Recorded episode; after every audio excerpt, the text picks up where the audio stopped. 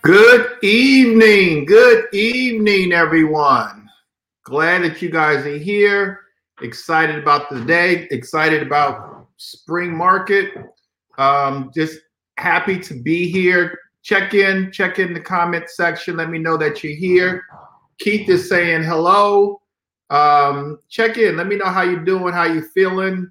Uh, what questions that you guys may have. Go ahead and put them there also put in the put in the comment section for me what are this what are some of the things that you want more clarity on or or me to to talk about some of the things that you may be lacking nikki is here hey nikki iris jasmine um uh, i think demille is here for that money i think i'm gonna give out that money tonight demille i think i'm get ready get your calculator ready demille i got money for you um all right, Miss Tate is in the house. Hey, Miss Tate. Miss Tate is in the house. All right. Um, put put in the comment section. What what is what are some topics that you want me to discuss? I I, I did receive a lot of not a lot, but some emails from you guys. Um, and so um, I'll go over those questions that you guys sent in um, yesterday and today. Um, all right, Demille is saying he um, best buy and hold zip codes. Okay. all right, so we'll go over that.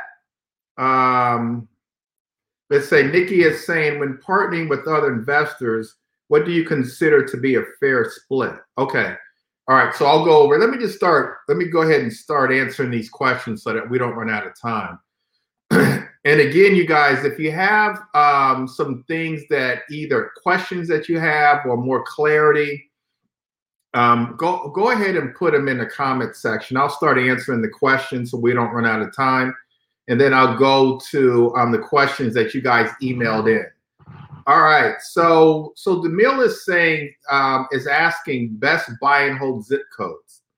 All right, so let me let me clarify this. Um, in terms of buy and holds, I like to buy and hold in areas where I can um, either buy low and rent high. Um, I also like buying in areas where I can um, start off with a good cash flow and get appreciation. And so we've gone over this before, but I will tell you guys, especially if you're a newer investor, that finding a great deal in Baltimore is probably what you want to do. Um, if you guys are taking notes or just take a men- mental note on this, um, Baltimore, Maryland, and we're lucky to be here. Baltimore, Maryland is the number one residential residential rental area in the United States. Baltimore, Maryland, and it's because you can buy low and, and rent high and Section 8 rents rents com- comparably high for the amount of money that um, you have to put out and, and, buy the houses for.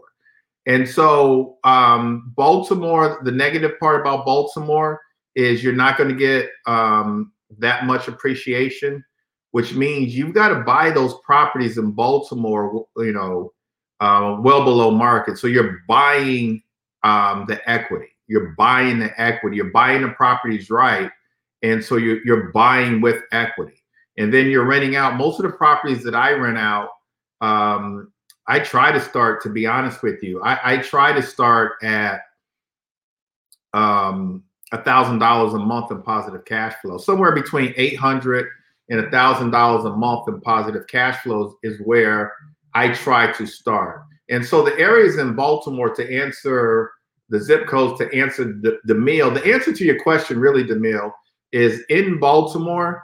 Um, all, all the zip codes are good. You just have to go and do the research in the zip code to see what areas of the zip code are good, what areas are bad.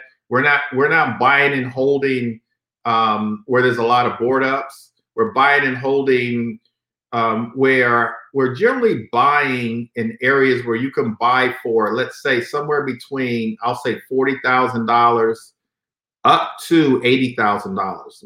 That's what we're buying on streets where there's no board ups. My my model is to buy row houses.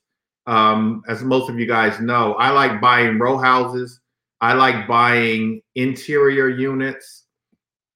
Um, and and again, I, I, like renting to Section 8 tenants, voucher holders.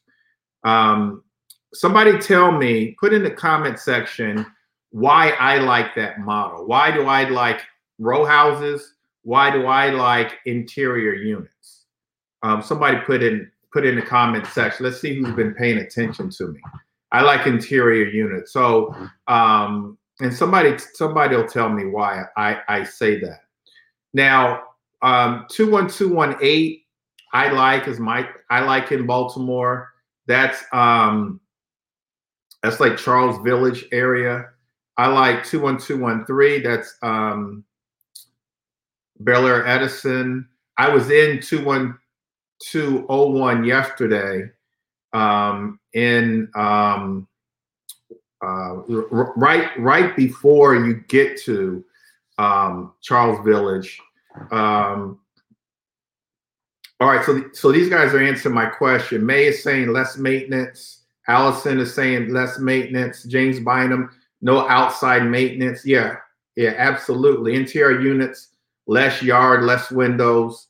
And so that those are the reasons why. I mean, when you're renting, you guys, what kills you on rentals is two things. Um, maintenance cost kills you, eats into your profits, but then also vacancies.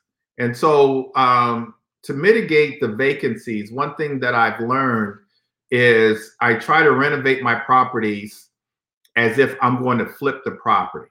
I used to put um, used appliances. I don't do that anymore because they just turn over. So I put used appliances in there, and six months, a year later, I've got to go back and replace them. Um, so I put in brand new appliances. Um, I put in washer and dryers. There was a time on my rentals I didn't do it. And so I, I found that I saved money spending a little more money up front renovating houses. A lot of my platinum coaching students have seen my properties in Baltimore, my last two renovations and I rent I renovated them as if I was going to flip the properties. I put in real hardwood floors because I don't want to have to go um, back a year or two from now and replace the flooring. Um, I'm starting to lean um, towards not putting in carpet because I don't want to have to replace the carpet. Um, I put in granite. I do put in stainless steel. I try to make them nice and attractive so they get rented out pretty quickly and the tenant wants to stay there so i've had section 8 tenants that have been in my properties i've got a property in annapolis where that tenant has been there the same tenant has been there maybe five years five or six years now and so i want them there and i've had very very little maintenance done on that property um, but um, 212 21229 edmondson i have properties there and so the man, I'm just really telling you the properties that I have. Um, I, I like, um, I can't remember the zip code, but I like um, the northeast section um, off of Northern Avenue, um, Bon Secours area. I have properties there. And so I went all the way up. I gave you guys a window of 40 to 80,000. Up there in Bon Secours, I bought for 80. I bought that property for 80,000. Um, I put in maybe 10, 15,000. After repair value there is 200,000. So I bought with over $100,000 in equity. But um, my note on that, I don't think that I combined that note. Maybe I did. But I think my note on that is like maybe $600 a month and it's renting for 1700 um, Section 8. And that, and, and honestly, that tenant has been in maybe a year haven't heard a peep out of her. haven't heard anything. And I think it's because we renovated it right. Um, I renovated it as if I was going to flip the property. Um, I, I, I did get asked a question a while ago. Gary asked me a question: Do I put backsplash in my rentals? And, and I and I do. You don't have to. But I try to make mine look really nice because it's a business. Each house is a business, and you guys have to look at it as a business. You've got to take care of it like it's your business. Um, and if you take care of that business, that business, each house will generate revenue for you for the rest of your life, the rest of your children's life, the rest of your grandchildren's life if you take care of it. So so really take care of of each property. Now, I do have buy and holds in DC, and I will tell you, Demille, the um, um 21219, no, I'm sorry, 20019 Deanwood. Um, I have properties there. I like Deanwood for rentals. I would highly suggest to you guys, I won't give you the zip codes, I'll just give you the subdivisions if you're looking to buy for equity and appreciation, um, that's DC. And in my opinion, what's if you were to ask me what's the up up and coming areas in DC, I would say um, Deanwood, but that's like everybody already knows that people are already flocking there. That's two. That's two oh oh one nine. I would say also uh, River Terrace, which technically it's called Lily Lily Ponds but you know, from DC we call it um, River Terrace. And so I would I would buy in River Terrace right now. I almost had one in River Terrace. I would buy in Deanwood, but then I would also buy in like um, Congress Heights. That's 20032 as a buy and hold. That same that same row house interior unit. Um, Gary just bought one in Fort DuPont um, that's 20020 Fort DuPont, Randall Heights, in, in DC. And so those areas are really starting to appreciate. Deanwood is appreciating at 70%. In the last three or four years, 70%, you guys. Um, so if you're looking for equity and appreciation, that's DC. Um, and those are the zip codes. And so um, Sharvita is saying on the rentals, if you take good care of them and rent them, um, renovate them correctly, um, they stay longer and and they make them nice. And oftentimes they they take ownership in them mentally. They take ownership in your in your buy and hold in your properties. It's like it's theirs. They protect it. They take ownership in there. It's great shelter for them. And so they so your tenants take care of your property. You make sure you take care of them too. The second one of my tenants called me, I, I'm there. Like I've, I've got staff, but I'm there. I want to make sure that they're happy. Um, this one lady, I, I um, on the way to her house, I brought, I stopped at Krispy Kreme and and brought her a dozen donuts because I want her happy. She's protecting my investment. She will protect. They will protect your investment. All right, so is saying that she puts granite in hers. Um, Iris is asking if you purchase a property for forty thousand dollars, and that and and that the total price, and and what is an average repair cost uh, for a board up? So the average price. Let me just put her question up here. Um, her question is, what's the average? And so I don't. So a forty thousand dollar property that I'm buying, I'm not. It's not a board up. That's not a board up.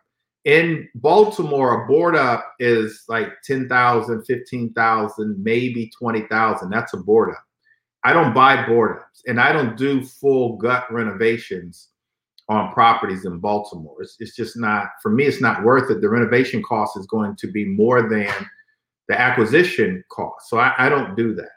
And so I just in Baltimore, I'm just doing cosmetic. If it's not a cosmetic renovation where I can just put flooring in, um, paint, probably renovate the kitchen and the bathrooms, and that's it. If there's anything on the exterior like roof, you know, maybe windows, I'll, I'll do that. But I try to keep my renovation costs in Baltimore. I'll just say fifteen thousand below twenty thousand. I'm not doing gut renovations. Most of the board ups are gut renovations. I bought a property in Harlem Park um, a couple years ago um, from a guy for eight eight thousand dollars. It was on a street where there was like one board up across the street, two board ups on the same side. but there was also investors with contractors um, on the same block renovating property. So um, he owned the property free and clear. It was a probate. Called me, um, wanted like twenty thousand. I negotiated down to eight thousand. You know, paid cash for it.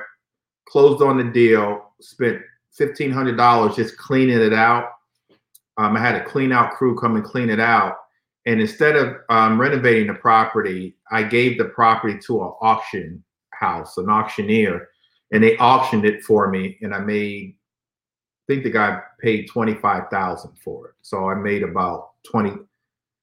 Um, what uh, what, did I make? Uh, about eight eight thousand. Made about 17, 15, 17,000 in a very short period of time. But I didn't want to take the risk of renovating that property. And so um, I spend, Iris, to answer your question, I spend about 15,000, maybe 20,000 if I can get away with it um, on a buy and hold. If I if I'm running the numbers and I think it, it if if it's a good flip for me, I may spend and it makes sense. I may spend up to maybe thirty thousand dollars, but I try to stay away from in Baltimore. And, and this is just me personally, um, a, a gut rehab. Gary is saying the nicer your place, the better quality tenant you will attract. Um, so that's a that's a great comment. Um, the nicer your place, the better quality tenant you will attract. So don't skimp. Don't you know? Don't cut corners. The tenants take a lot of pride in where they live and sometimes they frustrate our agents um, when our agents are taking out tenants because the tenants want what a buyer wants. They want hardwood floors, they want granite countertops, they want stainless steel appliances. They want what anybody else wants. And sometimes they'll, I mean, some of the agents on here will attest to this. They'll like they'll they'll be patient. They'll look around. Um, you know, don't look down upon a tenant just because they're a tenant, one, or maybe if they're a voucher holder, two. you just you don't know what their circumstance is. You don't know where they're coming from. They may be coming from a place where they where they they were a homeowner and, and life kind of happened and they you know they need to rent temporarily and they want something that fits you know their their standard so just keep in mind, keep that in mind. But then also, um, it's again, it, it's it's your investment. All right, so um, let's see what the, Demille is saying. He's saying, okay, I'm thinking of doing a um, a rehab house hack. So looking for the best place to buy. Okay. Yeah, so all the places that I just mentioned um, between Baltimore and, um, DC, I feel as though are the best places.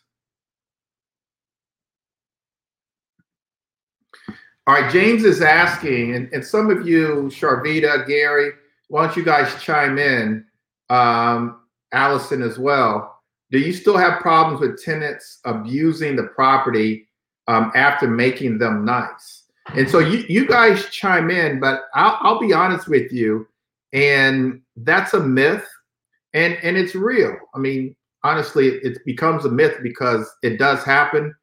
But I I'll just be honest with you, it's really never happened to me.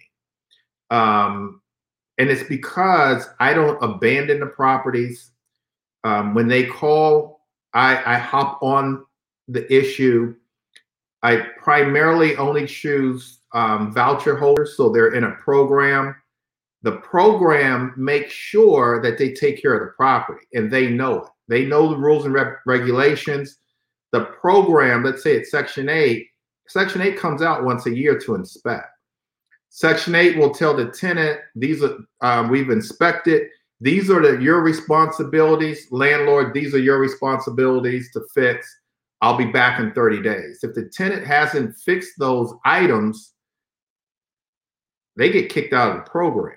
They don't want to get kicked out of the program. The number one need of a human being, the number one need, the number one concern, the number one worry is shelter. They're not getting kicked out of the program. They're going to take care of that property. there was a time many years ago where Section 8, they just rented the properties. They didn't come check. Um, these they check now, and these tenants not only do they get kicked out of your house, they get kicked out of the program and they become homeless. Now they don't they don't Section 8 won't kick them out of the house. They'll actually kick them out of the program, and then um, it's up to you to to evict them. You have to you still have to evict them. Um, Sharvita is saying that she hasn't had any problems. Allison said that she hasn't had any problems. Um, Allison is is saying she she does regular inspections and she screens all of her tenants and and she's really responsive to them. You've got to be. You can't just buy a property, renovate the property, rent it out, and go away and neglect your your asset. Um, for some of you, your rental properties are paying for college. They're they're part of your retirement plan. They're part of what you want to leave for your children.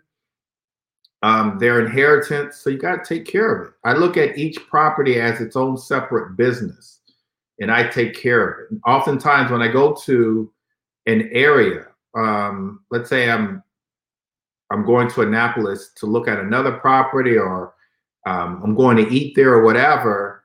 Um, if I have time, I'll just casually just drive by. I won't go into the house unannounced, but I will go by. I will drive by. If I'm in an area of Baltimore where I own a property, I'll drive by the property just to see what the outside looks like. Oftentimes, the outside of the house actually tells the story of the inside. Um, but then I do um, I do check. I do check. Um, all right, Gary's saying he doesn't have any problems with his tenant. He he had two Section Eight tenants. Um, when they both moved out, they left um, his house cleaner than when they originally moved in. No, normal. They just said normal use, wear and tear. Absolutely. Um, but it, it's not to say that it doesn't happen but you can't you can't let it happen you guys. You can't um, you can't let them tear up your asset. Would you let them come into your personal home and tear it up? So don't let them tear up your investment. Um, gary saying he handles all aspects of the rental process himself um, he uses a third party cleaning uh, screening service and before he um, he'll make the final decision and he uh, he he'll visit where they uh, where they live. So that's a good point. I was actually listening to i think a podcast from um, joseph um, Asamoah, and he said that he actually goes to where the tenants previously live or currently live i should say um, to see how they kept up that house. And and he'll make sure um, he'll make sure that he actually talks to the landlord. We can't make mistakes here. And so that that's what Joseph does, and that's what Gary does, and so that's what that's what we should be doing. Yeah, so so Gary is saying that um, they left the house cleaner than when they moved into the same house. Absolutely. I mean, I, have had that happen as well. Um, let's see. I think we had a couple other questions.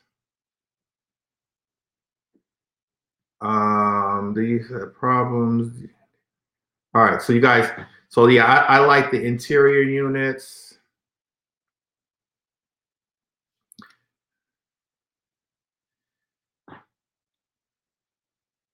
Let's see, Jasmine. Okay, so Jasmine has a question. Um, let's, let's just put it up here. Is partnering with another investor the best way to get properties under my belt? And so, Jasmine, that's that's a really great question. I'm glad you asked it. Is partnering with another investor the best way to get properties under her belt? And so, actually, um, I received a few questions about partnering um, for, for tonight's call. And I would say, Jasmine, the answer to that question is absolutely, absolutely partnering. Um, and and I say that for a lot of reasons. You guys chime in. Why why would you guys think that partnering would be the best way to get started? And I will tell you, Jasmine, um, I started buying properties at 23. Year out of college, I started buying properties, and I was buying and holding properties. And my goal was to buy one a year, and that's that's what I did. I would buy one a year, buy and hold. But I made it my business to get really good at finding opportunities. But you know, 23, 24, 25 years old, I didn't I only had enough money really to buy that one buy and hold, but I had these opportunities. I didn't want to, I didn't really know about wholesaling back then. So, what I would do, Jasmine, is I had the opportunity. Um, I would find other investors who had the money. Some of you guys know Thurman Battle. Back then, I would partner with Thurman. He, I found the properties. He he put up the money, and we would flip properties. I was writing down um, Rhode Island Avenue this weekend, and I pointed out a couple of the houses on Rhode Island Avenue, like uh, Rhode Island and North Capitol Street, that him and I flipped. Like a few right there. We got lucky and got, you know, just got some on right on North um, Rhode Island Rhode, Rhode Island Avenue. Um, but yeah, I mean, we we so partnering is the best way. now, so when we say partnering, what what does that really mean? So here's what it means, you guys. Um, as I see it, as a partner, you have to ask yourself, what am I bringing to the table, and what do I need a partner for? And so, Jasmine, as a partner, you you need either to have money to be able to, or to have great credit to get financing. Uh, so financing, cash, um, be able to find deals, uh, have a crew to renovate one of these things, or experience. I partnered with some of my platinum coaching students where they had the money, they found a property, but they didn't they didn't have the experience. So great, can we partner? Um, can I bring you in as a partner? I'll put up the money. I have the property. Um, I just need you to um, your expertise and they use my crew. So I manage my crew, and you know we we we flip properties. I also partnered with uh, one of my contractors. I found the property. Um, I got the money and the financing for acquisition. Um, my contractor put up all the money for for the rehab, and we split the profits. And so what you've got to ask yourself is, yes, it's great to have a partner to get started but what am I bringing to the table? And what do I need them for? What do I need them to bring to the table? And so if you have great credit, um, maybe and and you're inexperienced, you need, maybe need someone with experience. Or if you have great credit and you have cash, maybe you need an, a, um, a partner that can find properties for you, um, that have properties. Um, and so I, I do to answer some of the questions that come in. I do partner, um, and I've I've partnered with some of you guys um, that I see that's on the call, and and I'm happy to do so. Um, and so I guess that's a long way to answer your question, but Jasmine, that yes, you find a partner. Um, there's a there's lots of people actually on this call that want partners that want to be partners. Um, we have to start networking. We'll network a little better, maybe, maybe this summer will be because of COVID. I'm thinking maybe this summer, maybe this fall, we'll go back to our um, monthly meetings where we're actually uh, we used to meet at the Marriott. so maybe we'll go back to that. Um, so bring something to the table. What what do you have to bring to the table?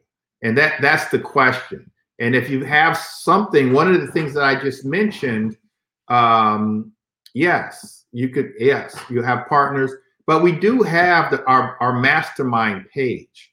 We do have our mastermind page where you can go on there to seek partners. Um, a lot of our platinum coaching students where we actually do network. We we networked at two of my properties this this past Saturday, and then um, I think two weeks ago, three weeks ago, um, they went to two of our students' properties, um, Latif and Allison's properties. They kind of caravan to those two, so they were able to, you know, with social distancing um, network. But um, we we we have had um, our, our coaching students partner with each other. Um, so yes, Sharvita, I, I, have a JV agreement. You guys should have a JV agreement in your toolkit.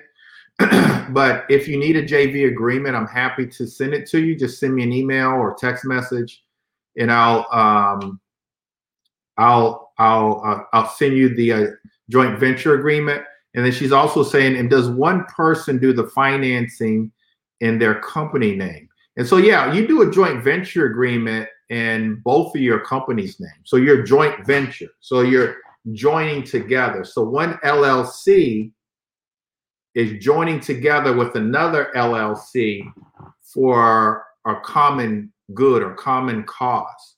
And that makes the joint venture. So you're joint venturing out of the, out of your LLCs to um, to form one business, and then it'll stipulate in the joint venture agreement, or you'll stipulate in the joint venture agreement, you know which partner is doing what. You set up bank accounts um, there's even provisions for if one of the partners happens during during the um, during during the renovations um, passes away, and so there's there's provisions for that. And so the joint venture agreement has all of those things. So yes, you you, you do it with your um, you do it with your LLC. Um, James is asking, what's the best way to put together a con- contracting crew? Um, so I, I would say, um, I, I, would say the ways that I've, I've found people through referrals. I find I, I have found contractors just driving neighborhoods. To be honest with you, um, pulling up on projects, renovation projects in progress, looking at the work and getting their names. And so I've done it that way. I mean, I've, I've done it through um, Angie's List, through um, Home Advisor. so I've, I've done it all, all of those ways. So that's that's the best way. I mean, obviously the best way is through referrals to get referrals. Um, to be fair, I don't like giving referrals because, you know, a contractor might do a good job for me, not a good job for you. And you guys may look at me and blame me. So I don't like, to be honest, I don't like giving out referrals. I mean, I will, I, I just don't, I don't like it, but you've got to vet them yourselves. I, I, I have a plumber that I use that I was riding down the Beltway and he had a really nice van. He went right by me with a really nice logo on his van, and I took a took a quick picture of it. And I've been using him, Akeem. I've been using him for probably five or six years, um, off and on as my plumber. I have another plumber that he was in the gym and he had a shirt on. Um, talk about branding. He had a shirt on that he was working it was a workout shirt, but he had a shirt on, and on the back of it, it had his um, his logo, his number. I struck up a conversation um, with him, artist, and the last two properties, well, the one in DC, yeah, the one in DC that you guys saw Saturday, he was the plumber on that, and I met him, I don't know, five or six years ago at the gym, and so I, I have found them different ways to answer your question, um, James. Uh, let's see. And so, so yeah, back back to that JV. Um, Dietrich is saying opportunity to learn the process for more experienced investors. Uh, working with other experienced investors to help with cash. If you're lacking in cash, Nikki is saying.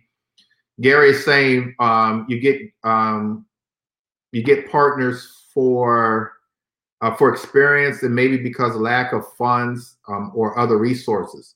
And so, uh, so getting started, you guys, you have you do have to. I believe in partnering.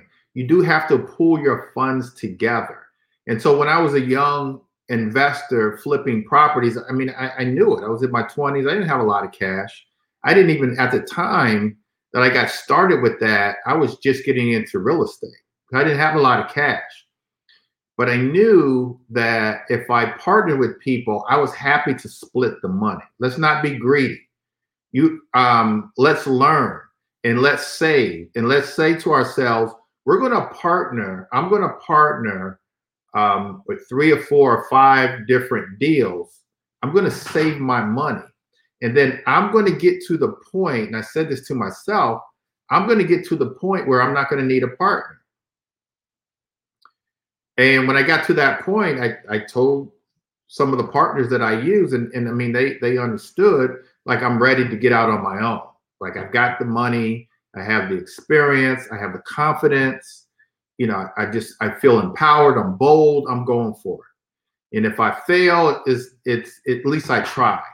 And so I felt like I was ready, and that's what you have to do.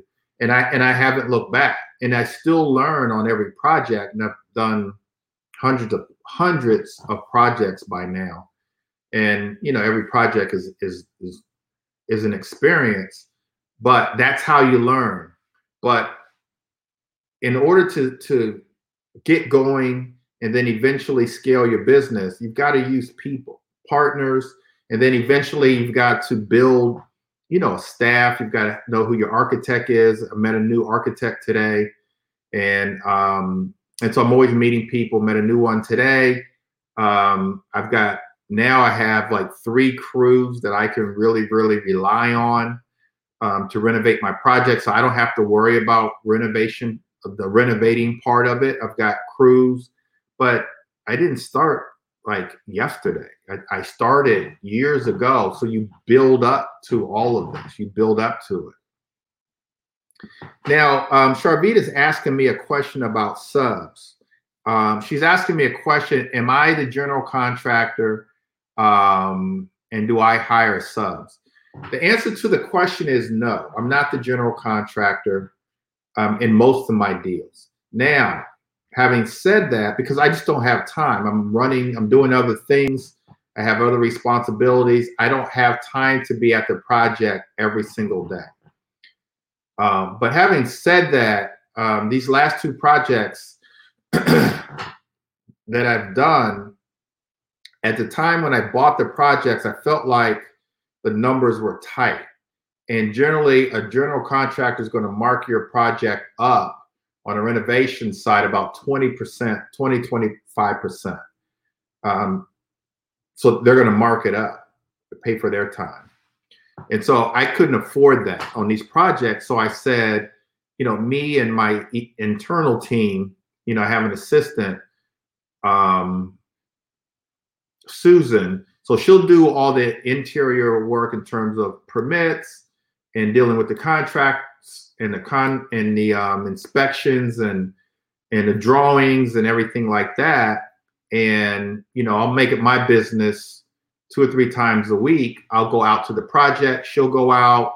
Um, you know, my daughters come on. She'll go out and take pictures, and so it, it's worked well. So I, I, the last two projects, I was the um, general contractor, and I did hire.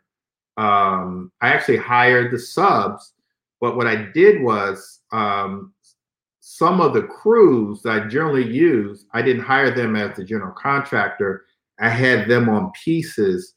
Uh, like I had one one of my crews. I said, I just need you to do the exterior of the house.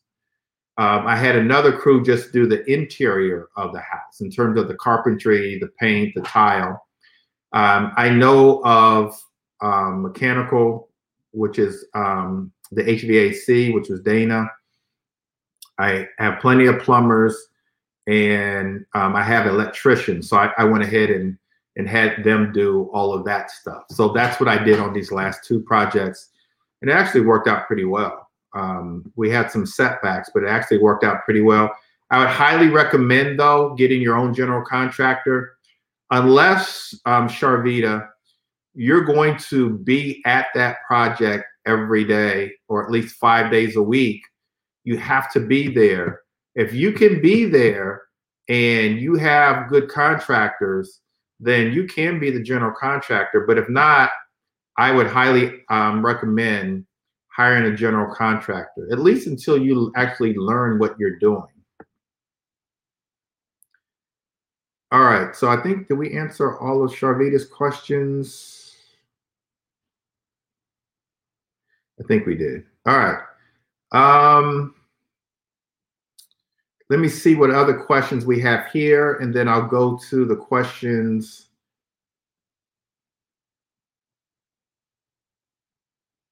Um, let me see. Gary Gary has a question. says Greg, have you seen? Oh, um, Joseph pod, Joseph's podcast. Greg, have you seen his podcast where he interviewed three of his current Section Eight tenants, and they talked about the difficulties of finding a suitable place to live? Wow. Wow. And I'm sure they've um, they're having difficulties because there's landlords that they're not renovating the, the um, properties to their standards. And that's probably why they're um, they're um, having a difficult time finding a suitable place to live. And one thing that I know about Joseph, we're talking about Joseph, his tenants stay. He's got tenants that's been in his properties for 10 years, 15 years, 20 years. Um, and, and it's because not only does he give them a good product, he takes care of them. He sends them on vacations. If they've done well all year long, um, December, you, you know, whatever your portion of the rent is, you don't have to pay. Now he only rents Section Eight. I think he gives the um, the children like money if they get straight A's. Like he does stuff like that. But why does he do that? Put in the comment section. Why does Joseph do all of those things? Why does he do it? Somebody put in, in the comment section. Why is he taking care of his tenants the way he is and he's treating them well, treating them like humans? Why is he doing that? Somebody put in put in the comment section. Why is Joseph doing all these things? He's doing those things because he's protecting his greatest asset which is his properties. And when it's time for him to retire, and obviously he can, you know, he can retire. Um, those properties, listen to this, listen to this. Those properties will be paid for. Those tenants are paying for the properties. You give you give a good product, you take care of those tenants, they will pay for the properties for you, you guys. They will pay for the properties for you. Um, and, and so that's that's why we do it, and that's why they do it. Um, that's why they do it. They're, they'll pay for the properties for you. Um, so let's say Dietrich saying return on investment, absolutely. They treat him and the property good, absolutely. That they don't want to leave because no one else is doing it. And so Gary is saying they don't want to leave because they know that they're not going to get that type of product. Absolutely. They don't want they they're not going to get that type of product. Where else are they in their minds like where else am I going to go and get this? And so Nikki is saying it costs money to constantly put new tenants in properties. And so that's the killer, you guys. Um, when, when we're talking about rental properties, that's the killer. The killer is turnover. As a landlord, you've got to minimize turnover. Turnover is a killer. Turnover is a killer because now the property is vacant. So now you've got to come out of your pocket to pay the rent while it's vacant.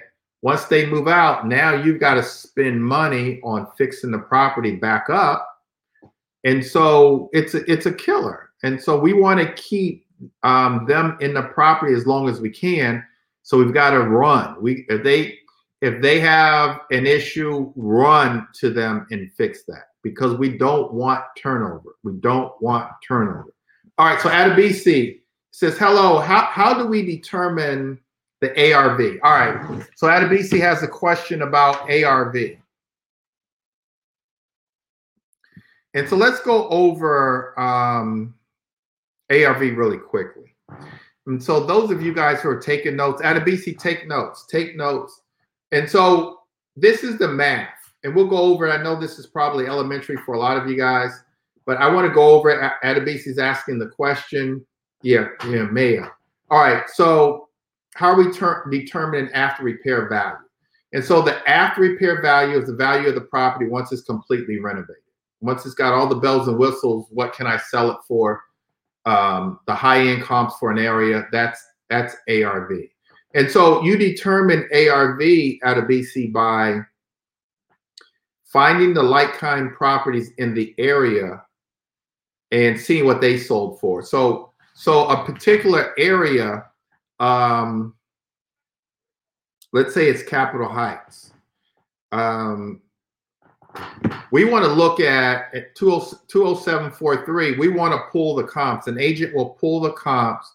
What's what's the highest properties that have sold in Capitol Heights that um, let's say the property is a townhouse. That's a townhouse, so like kind property. Um, a similar, what I, I look at is um, a similar um, uh, square footage. I look at the square footage. Um, bedrooms and bathrooms I look at, but I'm, i primarily look at the square footage. I'm, i mainly pay attention to the square footage. And so we're looking at like kind properties. And then what what has sold in that criteria for the highest price, which means they've been renovated. That's how we determine. that's how we determine the um, after repair value.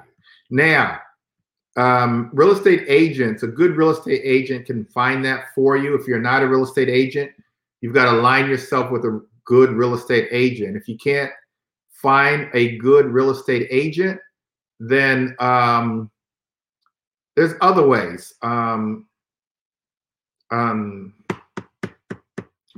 I, I actually also use Zillow. And so I, I'll look up a property. I'll go to Zillow, put the address in. Zillow will give me the Zestimate. I'll look at the Zestimate. I'll look at the highest price properties that they use to get the Zestimate. And that's my after repair value. Um, PropStream. Um, if you have the CRM PropStream or Real Real eFlow, um, they will give you um, after repair value as well. So some of you guys, some of you guys have PropStream and you're not a real estate agent. PropStream is just as good as the multiple listing service in giving after repair value. Um, they use the MLS in order to get their um, after repair value. So PropStream is, is a great um, tool uh, as far as technology is concerned that you should be using if you don't have a real estate license. Yeah, so Adebisi is saying um, it's the property value of the neighborhood. All right, so that's after repair value. We also need to know, so we know what after repair value is. We also need to know what MAO is. MAO is um, MAO is maximum allowable offer. MAO, maximum allowable offer.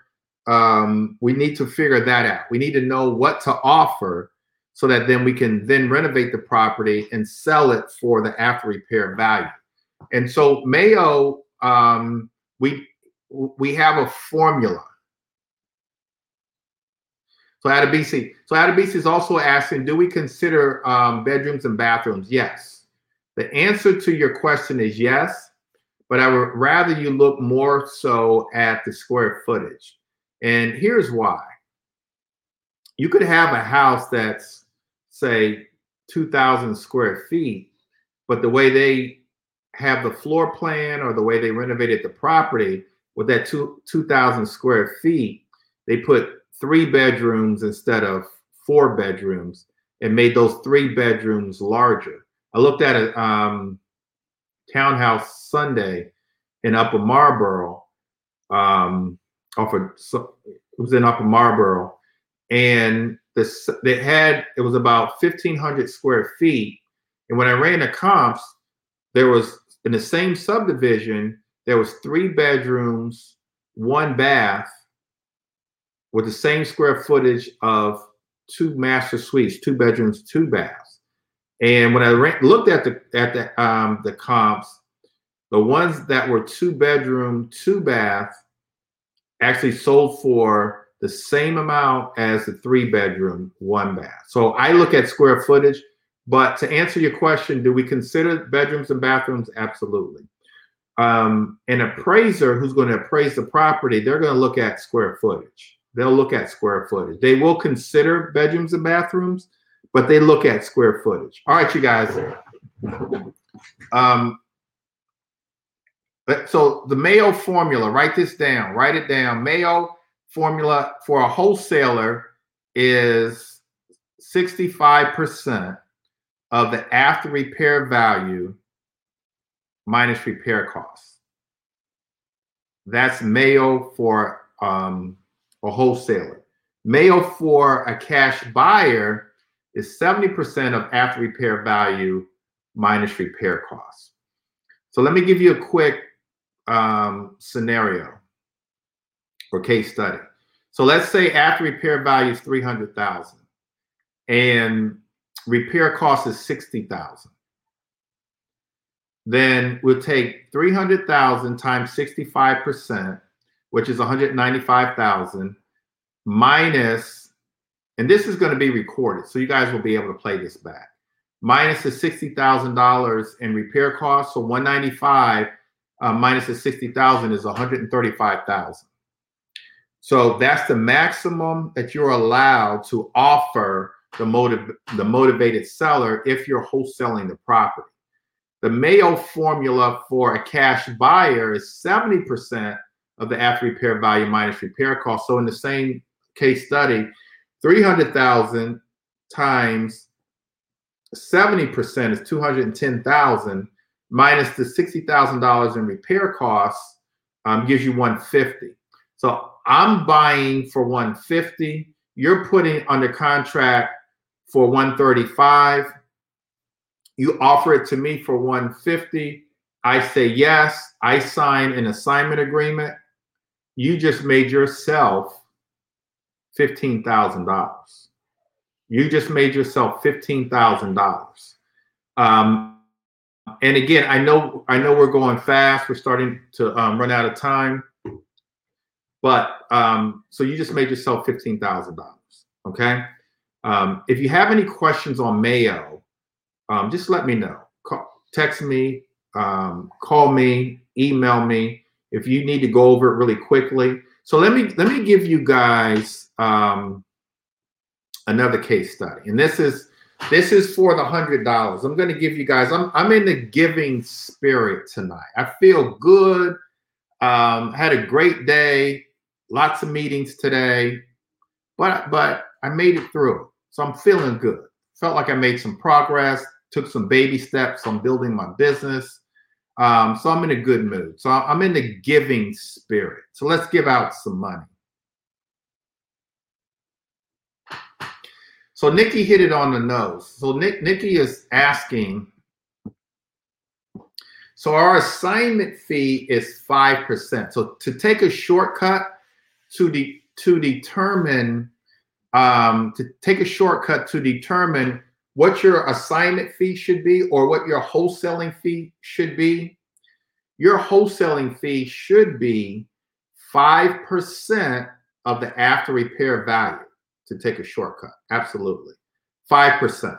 So in this case, after repair value is um, 300,000, 5% of that, and 5% is the difference between 65% and 70%. The difference is 5%. But to do it quickly, if you want to figure out what should you be making on every deal, you determine after repair value and you just put 5%. So if ARV on a property is let let's say it's 400,000, 5% is 20,000. 5% is 20,000. If after repair value on a property, let's say it's in DC, it's in Petworth, is 800,000, you find out that the after repair value is 800,000 and if you're curious to know like how much should I be making as a wholesaler, 5% of the 800,000 is $40,000. Now, can you do better than that? Absolutely. It's all, all about negotiating. So you can do better than that, but on average, you should be making about 5%. All right, write this down. Write this down. Write it down, write it down, write it down.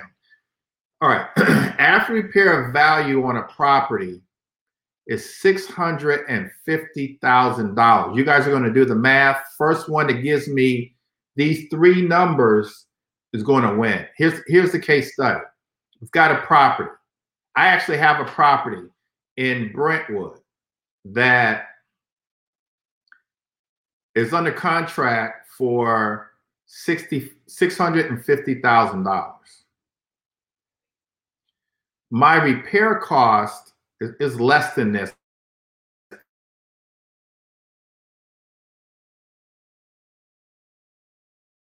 Is a 100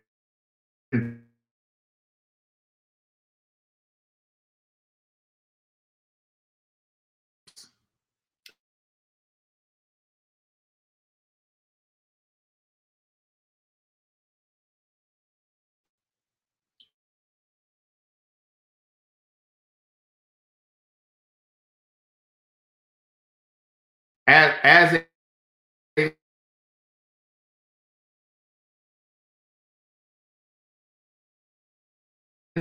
tell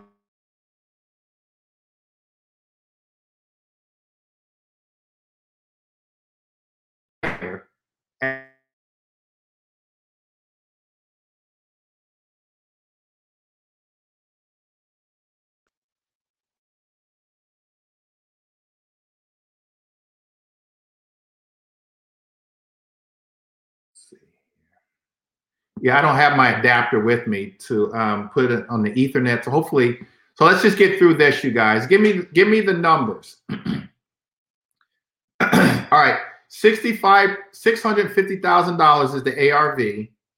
One hundred thirty thousand dollars is your repair cost.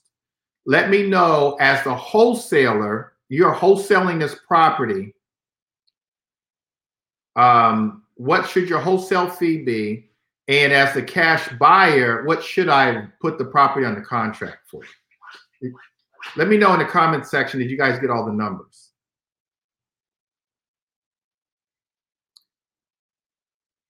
All right, six hundred and fifty thousand dollars um, is the after repair value. One hundred and thirty thousand dollars is the repair cost. So do the math. You're going to have to do the math on what the wholesaler should be bought, putting it under contract for. Also, do the math for what the cash buyer is going to buy it for. Do the math for what the wholesale fee is. Let me know what um, the cash buyers um, going to buy it for, what I should have bought it for, and then also what the wholesale fee should be. I see some numbers coming up. I see some numbers coming up. They're not really matching my numbers. Let me see.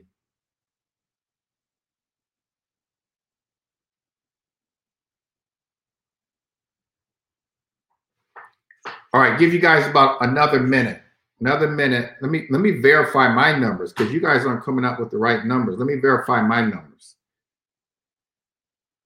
All right, so let's see. As as a cash buyer, I've got six hundred fifty thousand dollars times seventy percent minus 130 equals, oh, my numbers are right.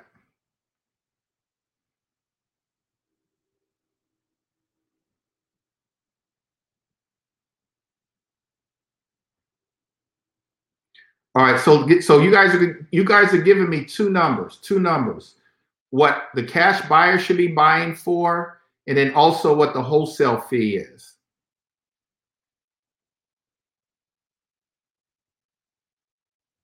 Okay. I think I'm starting to see some right numbers here.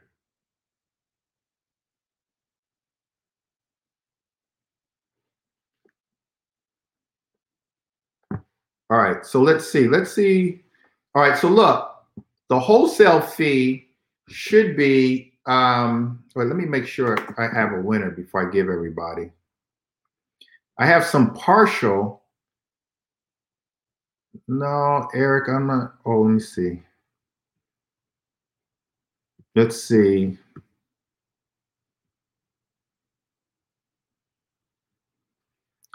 I've got a whole. The wholesale fee looks right. The cash buyer should be. All right, so Danielle. Let me see. Danielle wholesale fee. All right, so Danielle is right. I don't know if she's first though. So Danielle's numbers are right. Um, DJ Super is not right. Nikki is right. So Nikki's before you, Danielle. So Nikki's the winner in the clubhouse so far.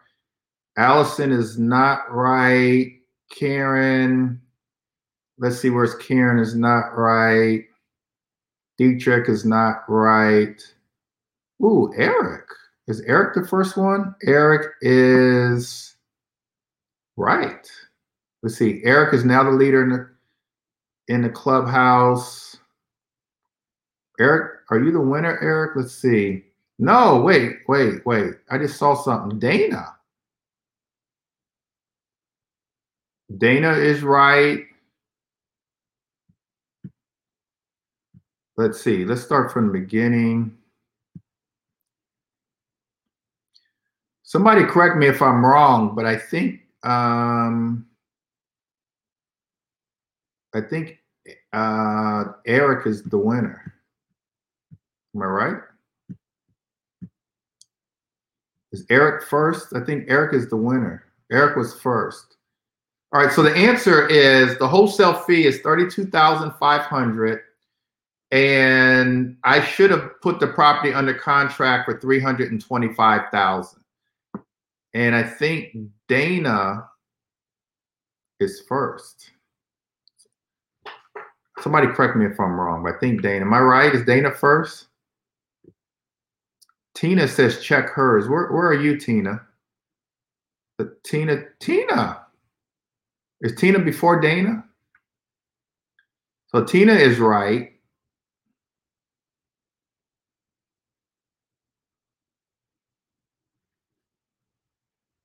Yep, Tina. Tina's looks like Tina's the winner. Yep, Tina's the winner. Way to go, Tina. All right, so let's. So um, I think Tina is right. Oh, look at Dana. Dana, Dana, you're a good sport, Dana. I think I'm. Uh, Dana, you're the winner too. Because Dana, I was saying Dana, and Dana looked up and said Tina is first, and Dana's an honorable man and T- Dana said, no, it's Tina. I'm going to give both of you guys a hundred dollars. All right. So look, here's how we got, here's how we're getting the numbers, you guys. Here's how we're getting the numbers really quickly. Uh, so we're going to put in $650,000. That's the after repair value. As a wholesaler, you're going to multiply by 65%, right? Um, you're going to get $422, 22 422,500 minus the repair cost of 130 equals so for the wholesaler wholesaler is going to get the um, get it under contract for 292,500 um, that's what the wholesaler is putting it under contract for. He's going to put it under contract then he's going to do the math for the cash buyer and so the math is $650,000 times 70% equals um, 455,000 minus the 130 in repair costs, which is 325,000. We're going to take 325,000 as a wholesaler. We're going to take 325,000 minus the 200 92,500 and we're going to get 32,500. That's the wholesale fee. Or we're just going to take the 655,000, I mean the 650,000 times 5%. and we get 32,500.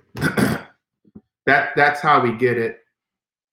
Um, and um, in, in order to, so uh, I'm taking a live broadcast. So the wholesaler, right? So so Keith Keith Barnes, you're right. Um, the wholesaler is um, 292,500. And so your numbers are right, but I asked for the cash buyer and and the um, wholesale fee. And so Keith, um, let me see, are you on here? I don't think so. All right, so Tina, Tina, get a hold of me if, if you um, if you have Cash App, send me your Cash App. Um, Dana, I already have your information. I'm gonna send you your. I, I got busy today, Dana. Um, so I'm, I'm gonna send you your stuff when we hang up. Um, so I have Dana's information. Tina, send me your Cash App. I'm happy to send you the money. Um, so look, guys, that was that was a good exercise. Yeah, Karen, your your wholesale was correct. But look, you guys, we got to get these numbers right. You guys are going to find deals. You want to make sure that you're offering the right amount to the motivated sellers. You, you, you've got to know the math. Real estate investing, look at this, you guys. Listen. Real estate investing is all about the math. You got to get the numbers right. Number one mistake that investors make is buying the properties wrong. Buying the properties wrong, wholesaling wrong. Um, you, you, you have to get the right numbers. You've got to know the math. The MAO formula has saved me time and time again over the years doing the formula. No, Mr. Miss Seller, no.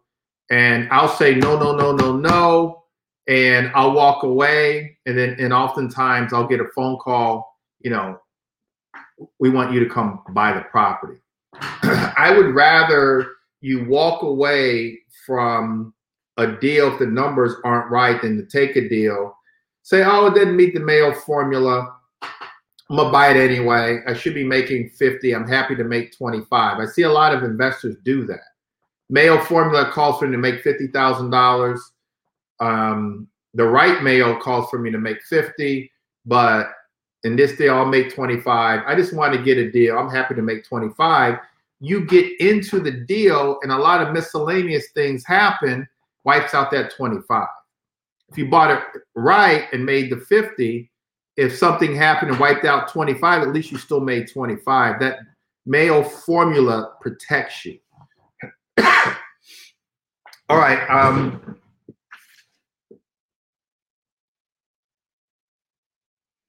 I think I answered all the questions that actually came in. One other thing I, I do want to mention, you guys, one other thing I do want to mention before we get off.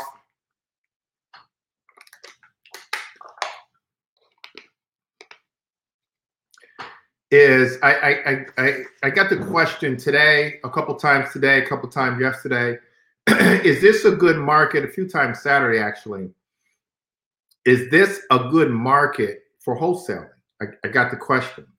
Is this a good time for investing? We hear that it's it's a tough market. Is it a good time? Um, the answer is is no better time. There's no better time than now to find properties to flip, to find properties to wholesale. There's no better time. Um, I showed two of my properties, two of my flips. One was in Suitland. I put the property on the market Friday showed showed the property to my platinum coaching students on Saturday. Um, as we were at the property, there was buyers coming in with with their agents. By Sunday night, I had five offers. All five offers were was over list price. I listed the property for 390. Actually, comps are, are really at 375 to be honest. Um, I said, well, I know it's it's a um, seller's market maybe I'll list it higher, maybe I'll get an offer higher. Listed at 390, not only did I get the 390, I got one offer at 410 with the escal- escalation clause up to they're saying we're happy to buy it at 410, but if somebody beats my offer, I'm willing to go up to 425. Now I'm thinking I'm happy at 375, listed at 390. They they they offered up to um 425. I actually took an offer from one of my agents at 400. So 10,000 over list price. The reason why I took that offer is because they didn't ask for any closing help. The one that that went was willing to go up to 425 asked for 3% closing and to split the transfer and recordation taxes.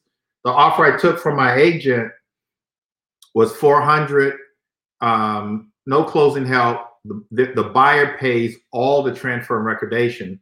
And so which which all of that came up to about $15000 what that other offer asked the 3% and splitting the transfer and recordation um, which made the, the initial numbers higher. My, my my property in dc that i also showed i put on the market for for 640 i um, the offer i took was 650 they wrote in the contract that if it doesn't appraise for the 650 they're willing to pay an extra $10,000 above appraised value up to the 650 neither property asked for neither contract um, on either property asked for closing costs. I say all this to say this. It's a great market. Fine deals cash buyers are paying top dollar for wholesale deals paying top dollar.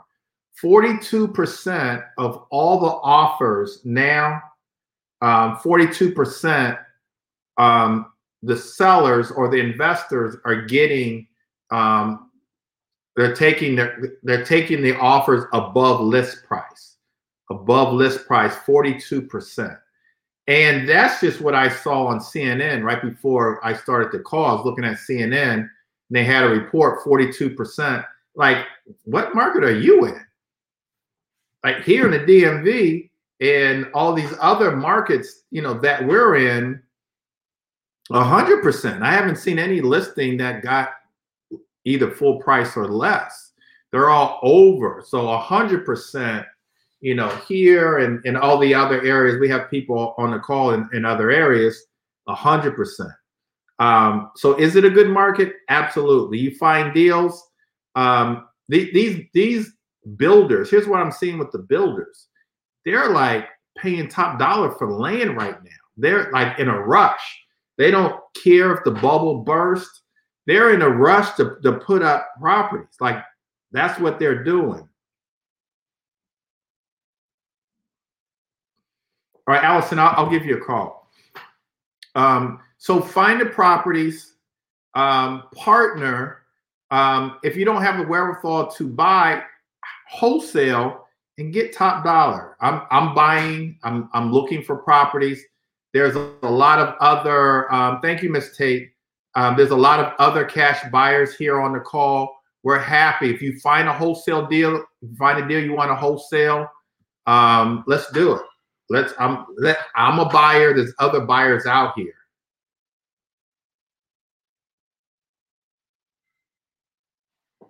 Okay, let's let's read um let's let's read Eric's question, then I'll get you guys out of here. How do you feel about offering an upfront referral fee to folks sending referrals as an incentive? Like guarantee a thousand dollar referral fee for referred properties that are closed. I, I, think that's a good idea. You just have to be careful. Um, uh, Eric, you're you're an agent, so you just have to be careful about that um, you can only give referral fees on off-market deals, so just be careful about that as an agent. Um, you know, as an agent, you have to disclose, but as an agent, if it's on the market, you can't you can't pay for a referral. So it has to be an off-market deal, and even on that off-market deal, you have to disclose that you're an agent. But yes, that's a great idea. It's a great idea. Just make sure it's an off-market deal. And so Dana is also saying that he's a cash buyer. Look, you guys, um, let's close with this. Um, I appreciate you guys being here tonight. Hopefully, there was a nugget or two that you guys are um, able to walk away with.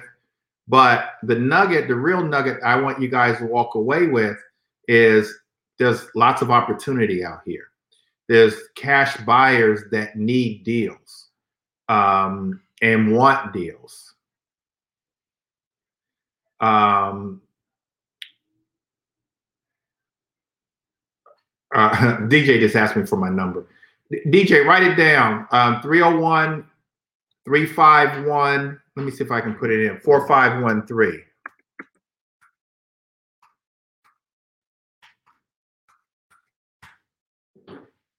Okay, there it is. 3, 301 351 4513 DJ. Um, yeah, I'm happy to go. Congress Heights is my old stomping grounds. Went to Ballou High School. So I, I know Congress Heights, know every street in Congress Heights. Um, let's take advantage of the opportunity. You guys spend an hour and 15 minutes here tonight. Spend an hour and 15 minutes on your business tomorrow. Um, figure out tonight before you go to bed and write it down. What can you do tomorrow um, for an hour and 15 minutes that's going to help you um, make money? That's going to help you take care of your family. That's going to lead to generational wealth that's going to allow you to have another stream of income. Hour and 15 minutes. You spend an hour and 15 minutes with me tonight.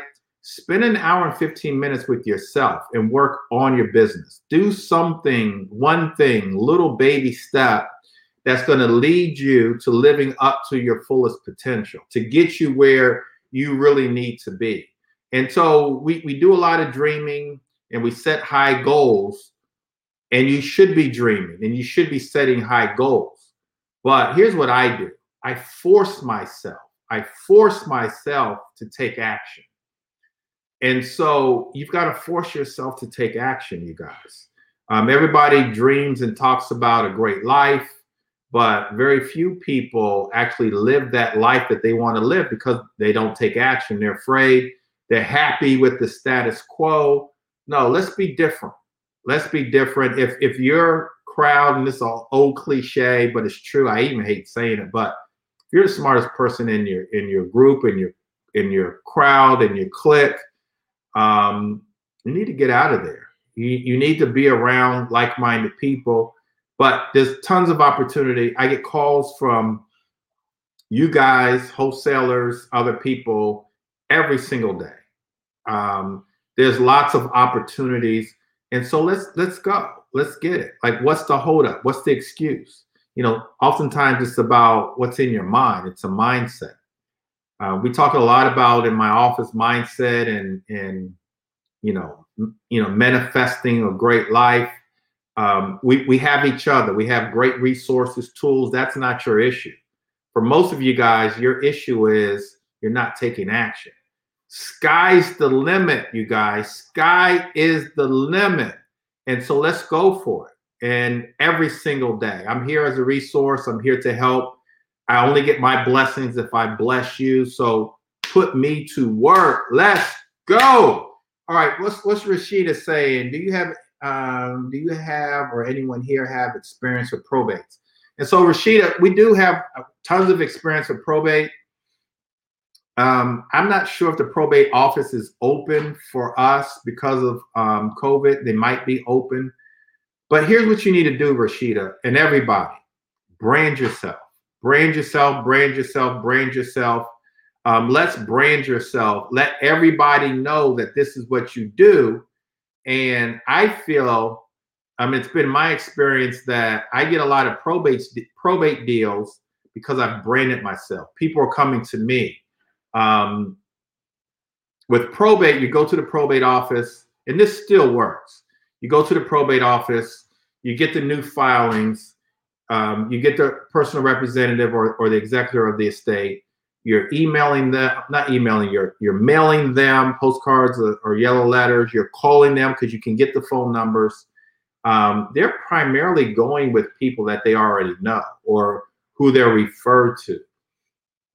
And so the biggest thing for you guys is to brand yourself. Keep branding yourself. Social media branding. I talked about meeting, you know, my plumbers at the gym, um, on their car, on their truck, magnets. Some of you guys have those. Do those things. I'm normally wearing a shirt that has, you know, my logo on it, and I, you know, I have hats and coats and all that with my logo. I want to be a walking billboard. I want someone to stop me and say, "Hey, are, are you into real estate? I've got a house to sell. Um, you know, can you assist me?" So we've got to brand ourselves. Um, I'll give more information once I know that the probate office is back open. Um, Rashida, I'll give more information about that. But until then, just keep branding yourself. That's how you guys are going to get deals. But do something. Let's spend an hour and 15 minutes working on your business. That's it. Tomorrow, that's it. Let's go. All right, you guys. Take care. God bless. Um, this recording will actually be on YouTube, and I think we'll we'll send it out. But it so subscribe to my YouTube channel, and it will be on my YouTube channel. I think you guys are on my YouTube channel now, but subscribe to it. This will be there. Um, look at it again. Let's take some positive steps to make our lives better. We've got people who are depending on us. We've got spouses, we've got children, we've got parents, we've got siblings. They're all, we've got ourselves that are depending on us to be great. Let's be great. Let's not let them down. Let's not let ourselves down. We've got real estate, real estate investing. Sky's the limit. Let's go. All right. Take care. God bless. Good night. I'll talk to you soon.